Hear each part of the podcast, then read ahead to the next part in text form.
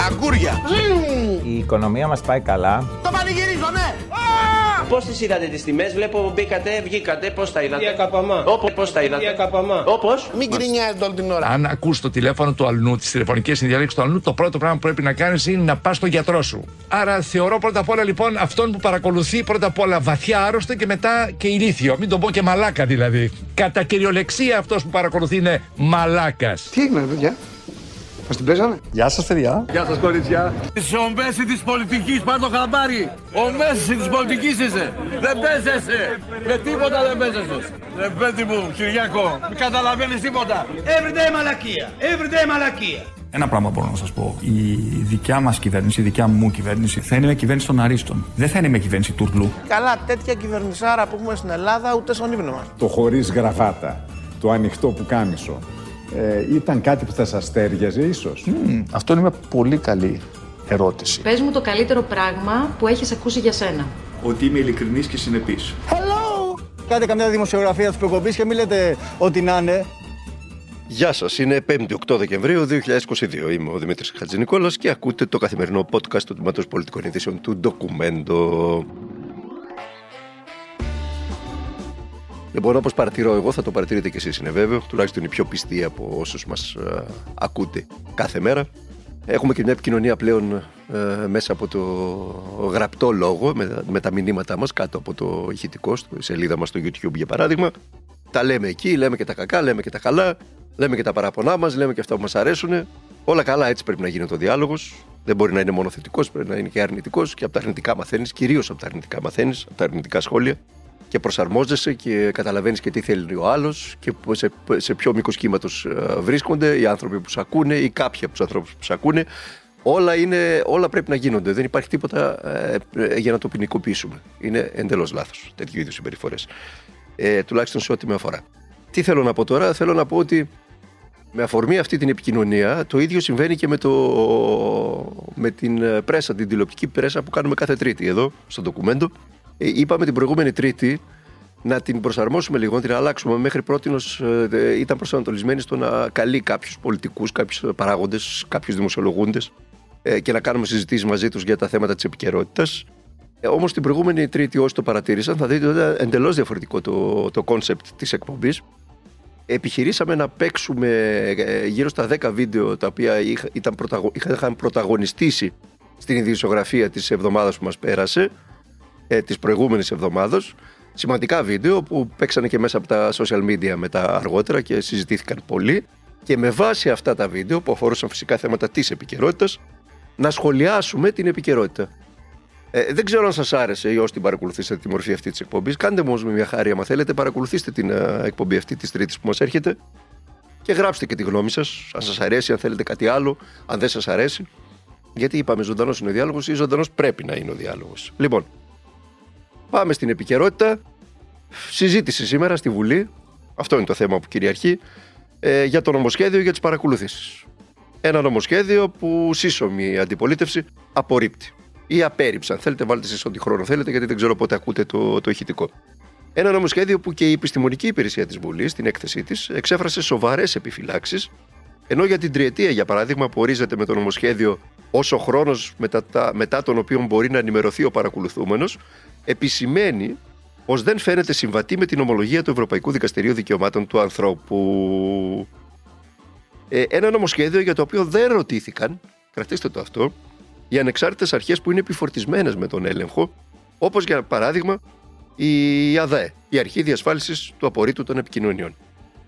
Ένα νομοσχέδιο που και το Παρατηρητήριο Ανθρωπίνων Δικαιωμάτων, το Human Rights Watch, σε έκθεσή του, την οποία δημοσιεύει, το χαρακτηρίζει προβληματικό και επισημαίνει πως δεν θα πρέπει να προχωρήσει σε ένα τέτοιο νομοσχέδιο χωρίς ξεκάθαρες διασφαλίσεις έως ότου ολοκληρωθεί μια πλήρης και ανεξάρτητη έρευνα για το σκάνδαλο των υποκλοπών που εμπλέκει την κυβέρνηση.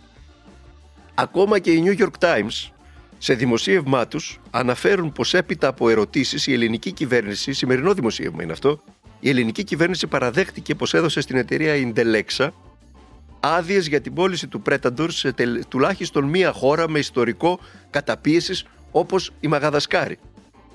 Δηλαδή, με απλά λόγια, όχι μόνο τα εισάγαμε στην, στην Ελλάδα από την Κύπρο, Αυτό έχει δείξει η δημοσιογραφική έρευνα.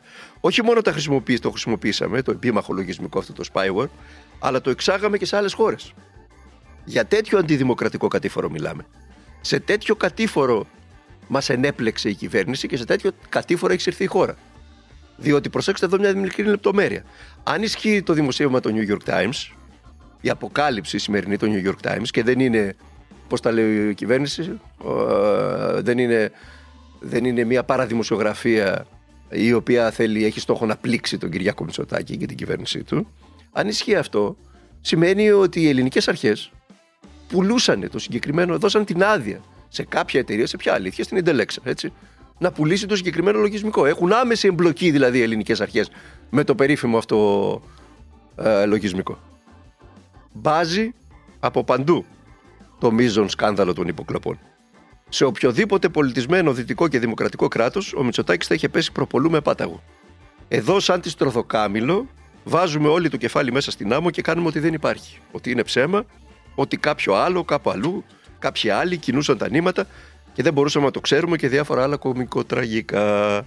Στη χώρα που η Νοβάρτης πλήρωσε κοντά μισό δις για τα πεπραγμένα της που έφυγαν τις αμερικανικές πολυεθνικές του φαρμάκου αλλά εδώ το βαφτίσαμε σκευωρία.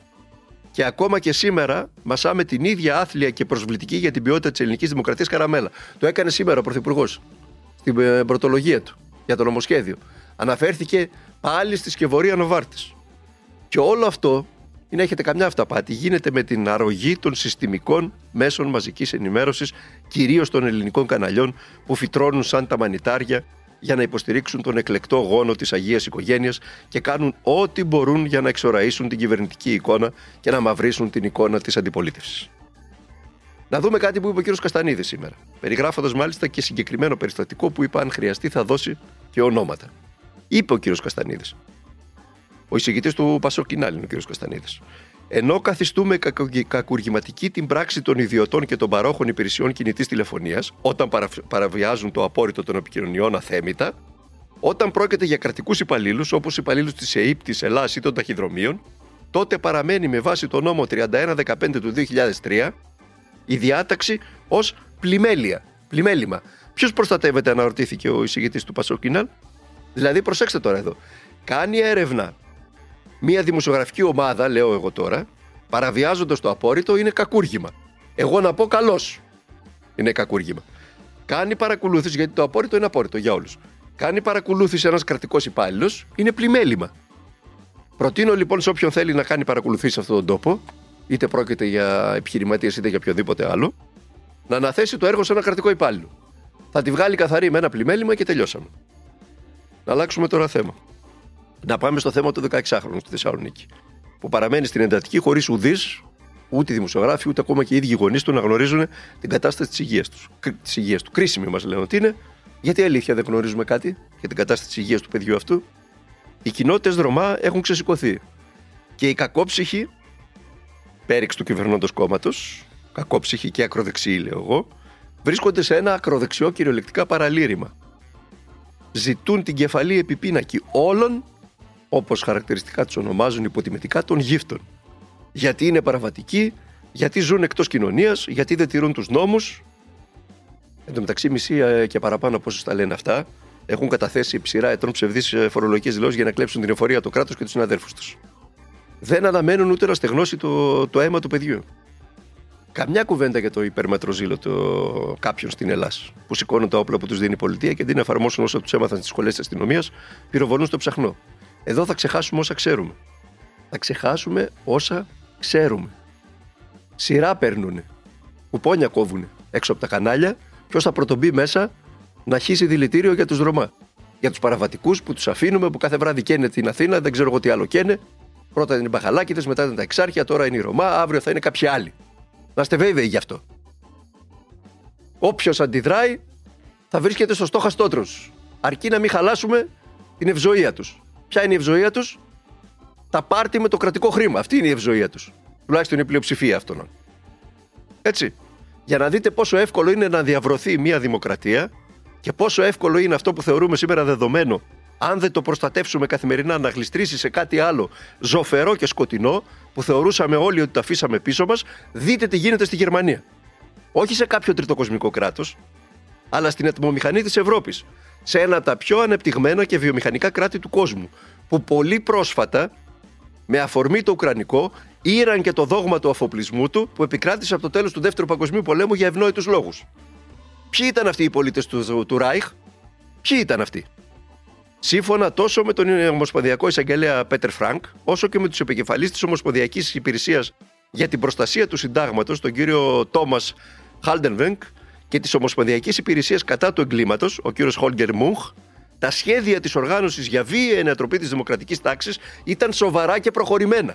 Μέχρι και τον πρίγκιπα είχαν έτοιμο για να το βάλουν στην κεφαλή του κράτους.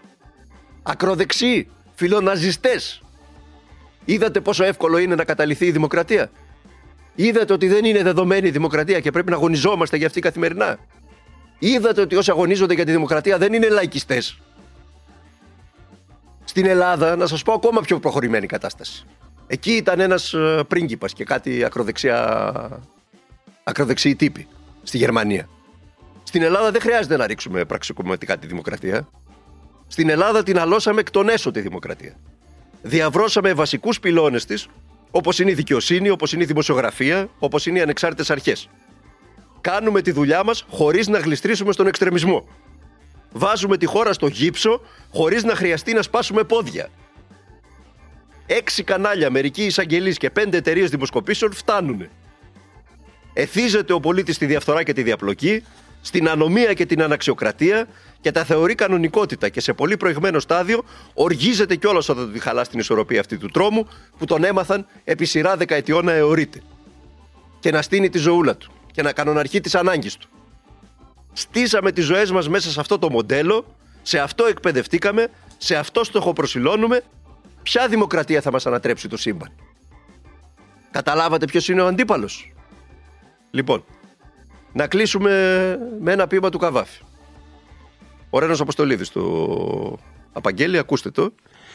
Και αν δεν μπορείς να κάνεις την ζωή σου όπως την θέλεις, τούτο προσπάθησε τουλάχιστον όσο μπορείς.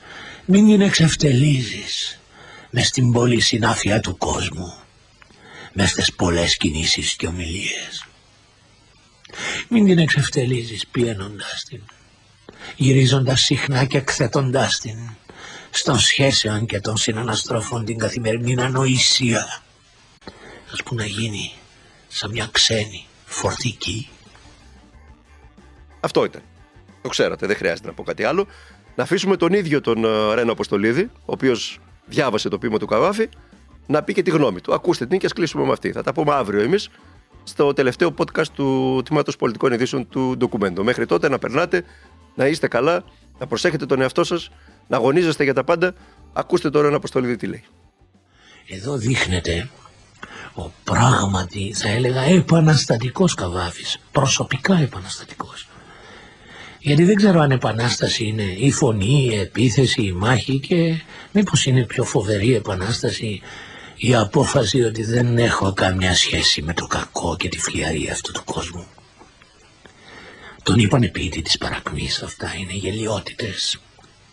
Αν το ξαναλέει ο καθένας, ας το μάθει απόξω αυτό το πείμα, του κάνει καλό. Αν γλιτώσει και μία μονάχα από αυτές τις εκδηλώσεις και από αυτές τις συνάφειες και τις πολλές κινήσεις και ομιλίες, είναι μεγάλο κέρδος.